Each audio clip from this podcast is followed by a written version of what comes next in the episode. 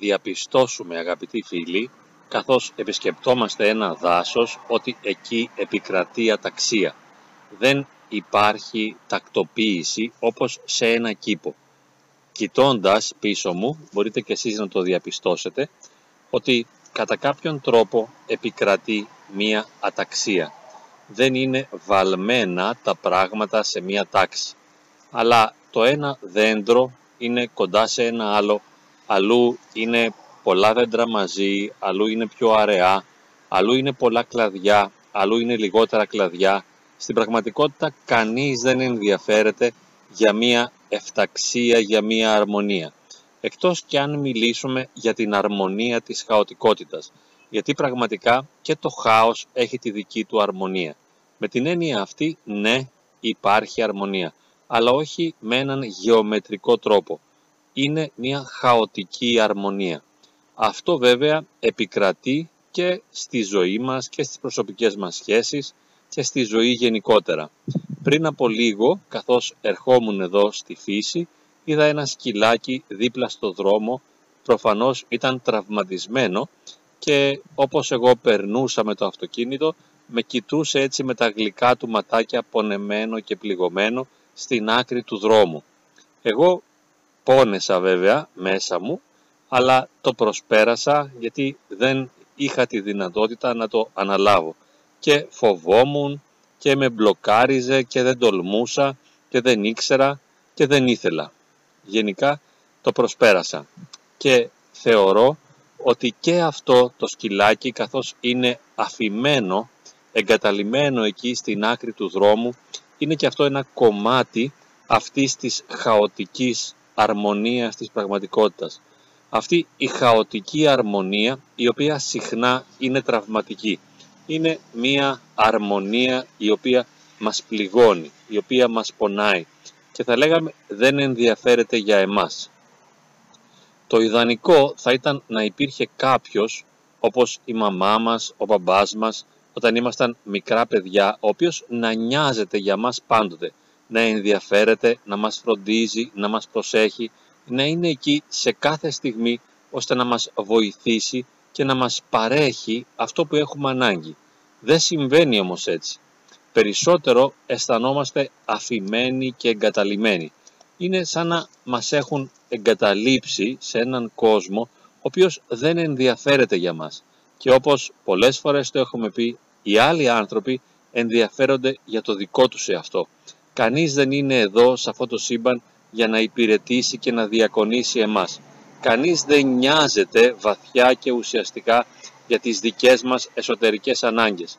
Και όταν μας συμβαίνει κάτι δύσκολο, όταν πληγωνόμαστε, όταν πονάμε, όταν αρρωσταίνουμε, όταν χρεοκοπούμε, όταν συγκρουόμαστε σε βασικές διαπροσωπικές σχέσεις, κανείς δεν νοιάζεται ουσιαστικά. Δεν υπάρχει αυτή η απροϋπόθετη αγάπη την οποία έχουμε ανάγκη ως ένα δεδομένο στη ζωή μας. Γνωρίζουμε ότι αν χώρον μας αγαπά ο Θεός και αυτό είναι μια αλήθεια, είναι μια πραγματικότητα. Αλλά αυτή την αλήθεια δεν μπορούμε πάντοτε να τη βιώνουμε. Δεν είναι πάντα κάτι ζωντανό μέσα μας ως αίσθηση. Περισσότερο αισθανόμαστε την εμπειρία της εγκατάλειψης.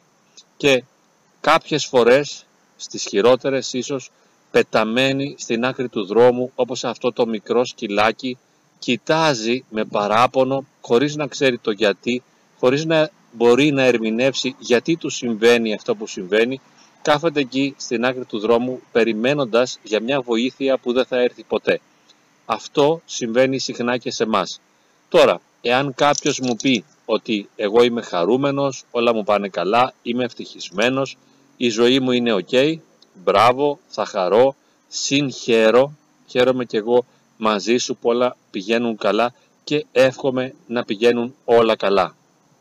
Όμως η δική μου κοσμοθεωρητική αντίληψη έχει να κάνει με τα όρια, με τις ακρόριες της υπάρξεως, εκεί στα σύνορα του είναι, εκεί που υπάρχει το τραύμα, ο πόνος και ο θάνατος. Θα μου πείτε γιατί. Δεν ξέρω, είναι μια ευαισθησία, μου το αντιλαμβάνομαι, το βλέπω, το βιώνω έτσι. Είδα το σκυλάκι πριν από λίγο και τώρα κάνω αυτό το σχόλιο. Δεν θέλω να σώσω κανένα, δεν θέλω να ε, εμπλουτίσω με βαθιά νοήματα κάποιον, δεν θέλω να διδάξω κανένα, απλώς επικοινωνώ, εξωτερικεύομαι, εκφράζω αυτό που αισθάνομαι, εκφράζω έναν προβληματισμό χάρη της επικοινωνίας. Ίσως επειδή είμαι και εγώ μοναχικός. Ίσως επειδή κατά κάποιον τρόπο μοιάζω και εγώ με αυτό το σκυλάκι παρά το γεγονός ότι αυτή τη στιγμή δεν είμαι τόσο τραυματισμένος όσο είναι αυτό. Όμως είναι μια κοινή εμπειρία, νομίζω οφείλουμε να το ομολογήσουμε αυτό, ότι συχνά αισθανόμαστε τραυματισμένοι και πεταμένοι στην άκρη του δρόμου και οι άλλοι μας προσπερνούν χωρίς να νοιάζονται για μας. Και μαντέψτε γιατί. Γιατί δεν νοιάζονται για μας. Διότι νοιάζονται για τον εαυτό τους. Έχουν ένα δικό τους τραύμα, ένα δικό τους πόνο, μια δική τους ανάγκη, μια δική τους φιλοδοξία, ένα δικό τους όνειρο, μια δική τους προσδοκία και κυνηγούν αυτά τα πράγματα. Κυνηγούν να πετύχουν στόχους και να διαφύγουν από τον πόνο. Αυτή είναι η δική τους δουλειά. Απασχολούνται ουσιαστικά με αυτό. Να φύγουν από τον πόνο και να προσκοληθούν στη χαρά. Γι' αυτό και δεν νοιάζονται για μας παρά μόνο στο βαθμό που εμείς τους βοηθάμε να αποφύγουν τον πόνο και να ζήσουν τη χαρά στη ζωή τους. Εάν δεν τους βοηθάμε, αδιαφορούν. Κατά συνέπεια, αισθανόμαστε πολλές φορές πολλοί άνθρωποι μόνοι. Όχι πάντοτε το ίδιο, αλλά καμιά φορά αισθανόμαστε πραγματικά πεταμένοι στην άκρη του δρόμου και οι άλλοι άνθρωποι, η ίδια η ζωή, καμιά φορά έχουμε την αίσθηση ότι και ο ίδιος ο Θεός μας προσπερνά με αδιαφορία. Καταφεύγουμε στο Θεό. Γιατί καταφεύγουμε στο Θεό; Γιατί έχουμε αισθανθεί ότι Αυτός είναι αγάπη. Έχουμε αισθανθεί την ανεφόρον γλυκύτητα της χάρης Του, η οποία σε κάποιες στιγμές μας έχει παρηγορήσει. Και ξέρουμε πως αυτή η χάρις μας επισκέφτηκε ανεφόρον. Και γι' αυτό παρακαλούμε το Θεό να έρχεται να μας ενισχύει πάντοτε και να μας υποστηρίζει και να μας παρηγορεί εκεί που είμαστε μόνοι και εγκατελειμμένοι και ταλαιπωρημένοι και πληγωμένοι και τραυματισμένοι να έρχεται με τη χάρη του και να βάζει ένα βάλσαμο στις υπαρξιακές μας πληγές. Αυτό είναι ένα αίτημα. Και πάλι το λέω, αν περνάς καλά και χαίρεσαι, πάρα πολύ ωραία, δεν το έχεις ανάγκη. Κλείσε το βιντεάκι, μπορείς να το ακούσεις σε μια άλλη φάση που θα νιώσεις πόνο. Όμως σίγουρα θα νιώσεις πόνο γιατί αυτή είναι η πραγματικότητα, αυτή είναι η φυσιολογία των πραγμάτων.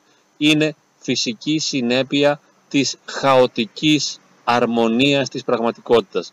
Γιατί όπως είπαμε, σαφώς υπάρχει τάξη, σαφώς υπάρχουν νόμοι, υπάρχουν φυσικοί νόμοι, υπάρχουν πνευματικοί νόμοι, αλλά υπάρχει αταξία και χαοτικότητα και σίγουρα υπάρχει ένα σύμπαν το οποίο δεν ενδιαφέρεται άμεσα για μας. Δεν έχουμε άλλη επιλογή παρά να συμφιλιωθούμε με αυτή την πραγματικότητα, να ησυχάσουμε με αυτή την πραγματικότητα και να κάνουμε ό,τι μπορούμε ώστε να βοηθήσουμε και να προστατεύσουμε τον εαυτό μας να νιώθει καλά και να είναι δημιουργικός. Και στο βαθμό που μας περισσεύει ενέργεια και δύναμη να βοηθήσουμε και τους άλλους ανθρώπους, τους πονεμένους, τους πληγωμένους και τους ταλαιπωρημένους να νιώσουν και αυτοί λίγο καλύτερα. Στο βαθμό που το μπορούμε, στο βαθμό που έχουμε ένα περίσευμα καρδιάς, να γίνουμε αγάπη για τον εαυτό μας και τους άλλους.